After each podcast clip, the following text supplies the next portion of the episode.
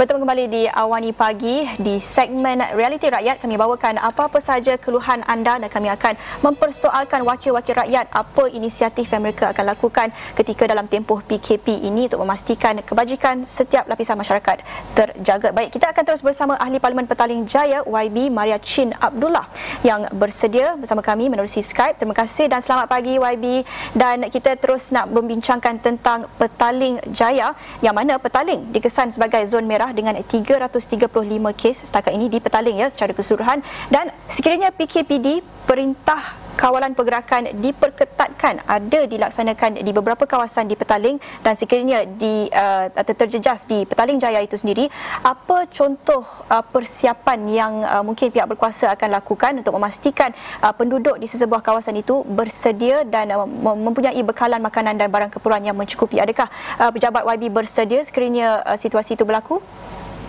Uh, Assalamualaikum dan uh, salam sejahtera. Uh, selamat pagi. Uh, ya, uh, di uh, Petaling Jaya kita ada uh, sediakan melalui pejabat saya dan saya dah kerjasama dengan ahli parlimen, uh, ahli majlis dan juga uh, adun ya uh, yang berada di Petaling Jaya untuk uh, mengedarkan barangan tapi ini adalah satu uh, cabaran ya hmm. yang mana uh, sekarang um, sebagai ahli parlimen saya sudah jadi pembangkang dan uh, peruntukan saya pun dipotong uh, uh, dengan serta-merta. So uh, saya dah cari lain-lain um, uh, method ya untuk hmm. uh, menghadapi uh, cabaran ini. Saya dah mulakan uh, fundraising campaign uh, untuk mencari dana uh, membeli barang barang untuk uh, penduduk-penduduk yang berada di Petaling Jaya.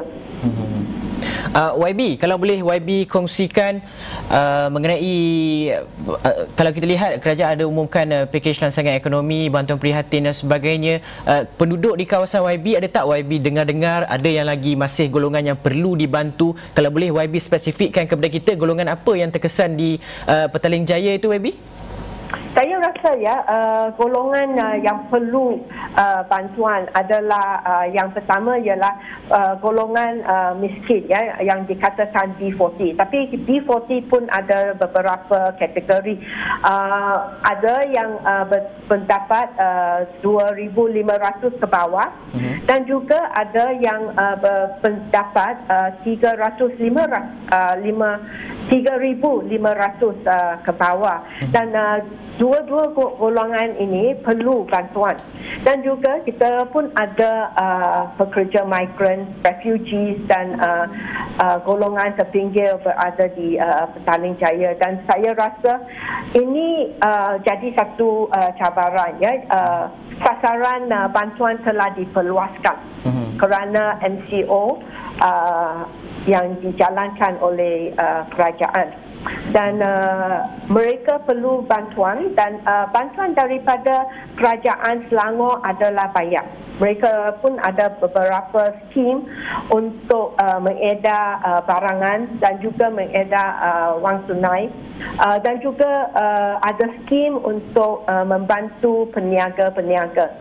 Hmm. Dan saya rasa ini adalah satu tindakan yang uh, amat uh, penting dan uh, diperlukan. Hmm. So um, dan juga uh, at the federal level ya uh, kita pun uh, nampak ya kerajaan ada beberapa skim uh, untuk uh, golongan uh, B40 ini dan uh, saya rasa uh, memang skim-skim semua ini boleh bantu B40 tapi uh, kita pun uh, sekarang uh, perlu ya memikir apakah kesan kepada uh, pekerja migran, uh, refugees dan uh, sebagainya. YB dalam masa yang sama kalau tadi YB ceritakan ada inisiatif daripada uh, package-package dan juga bantuan diberikan oleh kerajaan negeri Selangor kita ada bantuan daripada kerajaan persekutuan. Tapi kalau digabungkan dengan uh, kedua-dua bantuan ini adakah YB merasakan bahawa uh, ianya mencukupi ataupun tidak untuk kita bertahan sebab Perdana Menteri sendiri katakan yang uh, PKP ini kita akan melihat kepada saranan daripada Kementerian Kesihatan sama ada ia akan dilanjutkan ataupun tidak. Tetapi uh, Perdana Menteri sendiri katakan kita perlu bersedia rakyat itu perlu bersedia Jadi mungkin ada tak YB uh, melihat kepada ketahanan uh, bantuan-bantuan tersebut mungkin tempoh ketahanan bantuan itu sampai bila dan sekiranya uh, tempoh tersebut telah pun berakhir apa perkara-perkara yang boleh kita lakukan uh, bagi lagi bantuan yang jenis macam mana pula mungkin YB boleh uh, ceritakan ataupun suarakan pendapat YB kepada uh, kerajaan persekutuan dan juga kerajaan uh, Selangor itu sendiri YB? Uh, saya rasa bantuan-bantuan daripada kerajaan-kerajaan Selangor ke atau wilayah atau lain-lain negeri uh, boleh ya boleh uh, uh, bantu mereka tapi ini adalah mengikut uh, pendapatan ya uh-huh. 2500 ke bawah tapi sekarang uh, yang yang saya uh, tadi katakan ya uh, sekarang sasaran bantuan telah diperluaskan uh-huh. uh, ada orang yang uh, di berhenti kerja Uh, tidak bergaji uh-huh. uh, atau gaji mereka telah dipotong uh-huh. atau mereka uh, dibuang kerja dan uh, golongan ini adalah lorry driver pemandu teksi ya peniaga-peniaga kecil dan um, orang yang uh, bergaji harian uh-huh. ini adalah golongan yang mana mungkin ya mungkin skim-skim ini tidak uh, melibat mereka hmm. so uh, uh, why I say that ya uh, kerana semua orang ini adalah datang kepada pejabat saya mm-hmm. dan um, saya rasa ini adalah satu uh, aspek ya yang mana kerajaan perlu uh, mengadakan satu skim untuk mereka uh, particularly uh, saya rasa untuk migrant workers uh, pekerja migrant uh, refugees dan orang uh, golongan terpinggir hmm. ya yeah. so uh, saya rasa ya uh, apa yang kita hendak buat ya sekarang walaupun uh, uh, skim ini bagi barangan dan juga uh, wang tunai ya melalui uh, uh, uh, bantuan uh, uh, prihatin uh-huh. tapi uh, untuk uh, jangka masa sederhana dan juga masa panjang kita uh-huh. mesti ada satu halal tuju satu plan uh-huh. Bagaimana kita akan uh, siap sedia uh, selepas uh, COVID-19 ini. Ya. YB seperti YB uh, tekankan tadi kepentingan pekerja migran, pekerja warga asing dan juga golongan pelarian mungkin tidak dititik beratkan lagi uh, kepentingan mereka itu dan apa mungkin keperluan yang mereka memerlukan.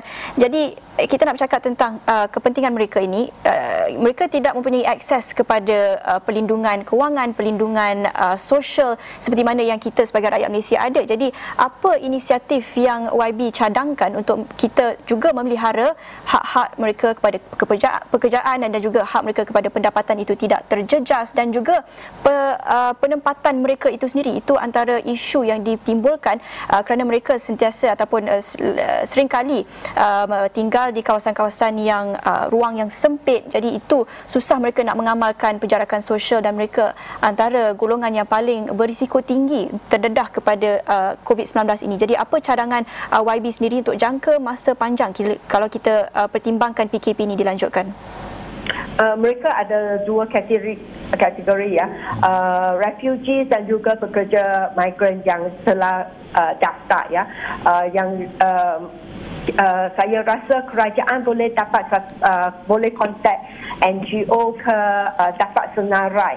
Sediakan satu senarai uh, di mana mereka uh, apakah uh, keadaan uh, status mereka dan uh, bagaimana kerajaan boleh bantu mereka. Adakah uh, ini uh, isu uh, kewangan ke atau uh, tidak cukup makan? Mhm. uh, saya rasa itu uh, easier to handle ya. Kalau mereka dah dasar dengan empathy dengan uh, United Nations ke NGO atau dengan kerajaan tapi ada uh, satu golongan yang mana uh, tak ada daftar ya undocumented uh, workers uh, ini saya rasa kerajaan mesti uh, usaha bagaimana mereka boleh uh, cari mereka uh, melalui saya rasa mesti kerjasama dengan uh, yeah. uh, ahli majlis okay. Uh, di setiap negeri cari mereka dan uh, dan buat satu senarai yeah. uh, jangan uh, jangan ambil tindakan yang uh, keras kepada mereka mm-hmm. tapi hanya bantu mereka saja kerana yeah. mereka perlu makanan saya pun ada jumpa satu kes yang mana empat orang berkongsi satu mi Maggi untuk uh, satu hari mm. so itu sangat membimbangkan YB.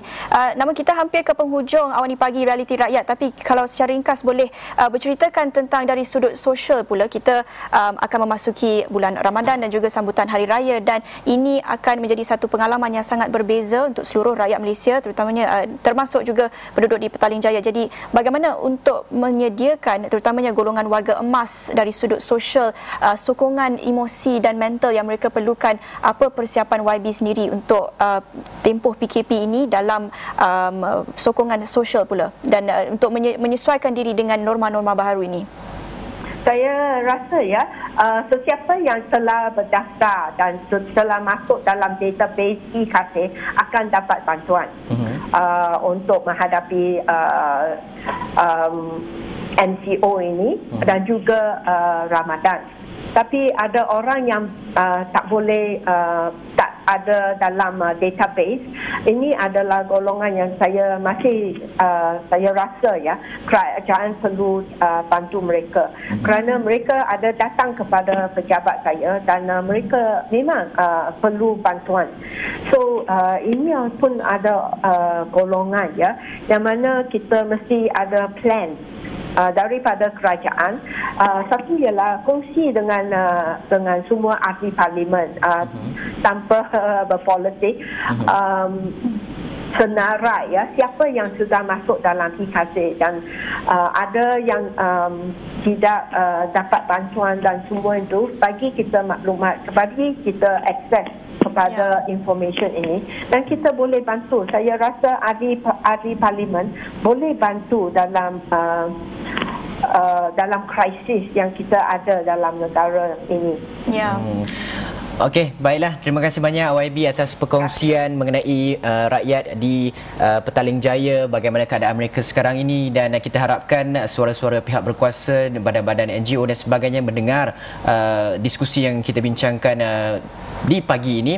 Okey, baiklah. Saya rasa awal pagi segmen uh, Realiti rakyat. Realiti rakyat berakhir di sini saja. Uh, kita akan uh, jumpa anda di hari-hari seterusnya. Saya Hafizah Zaman. Dan saya Nala Huda. Kita jumpa lagi.